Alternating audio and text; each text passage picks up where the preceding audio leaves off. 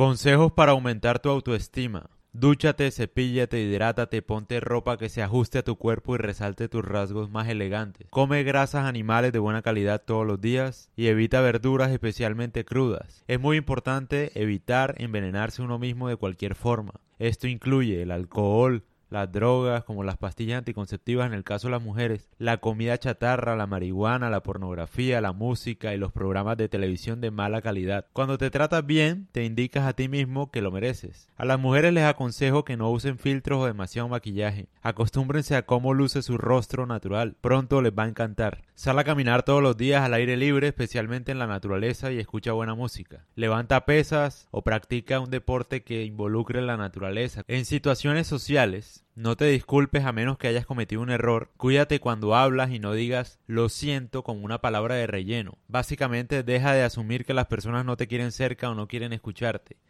Porque si asumes eso, le dices a la gente que no te respetas a ti mismo. Cumple tu palabra especialmente contigo mismo. Si te fijas una fecha límite o te haces la promesa de hacer algo, asegúrate de hacerlo. Cuídate como lo harías con tu propio hijo. Acuéstate a la hora adecuada, asegúrate de estar bien alimentado y de que nadie se salga con la suya siendo malo contigo. No te permitas ser grosero con tus amigos, poco amable o falso.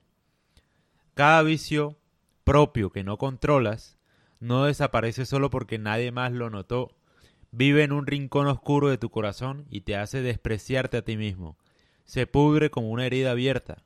Así que admite tus vicios y luego decide sinceramente dejarlos a un lado. La baja autoestima hace que las mujeres sean vulnerables a la manipulación por cualquier cosa que les dé la más mínima validación.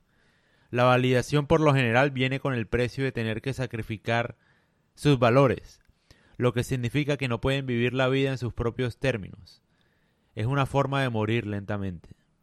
Información de Margarita Ebna.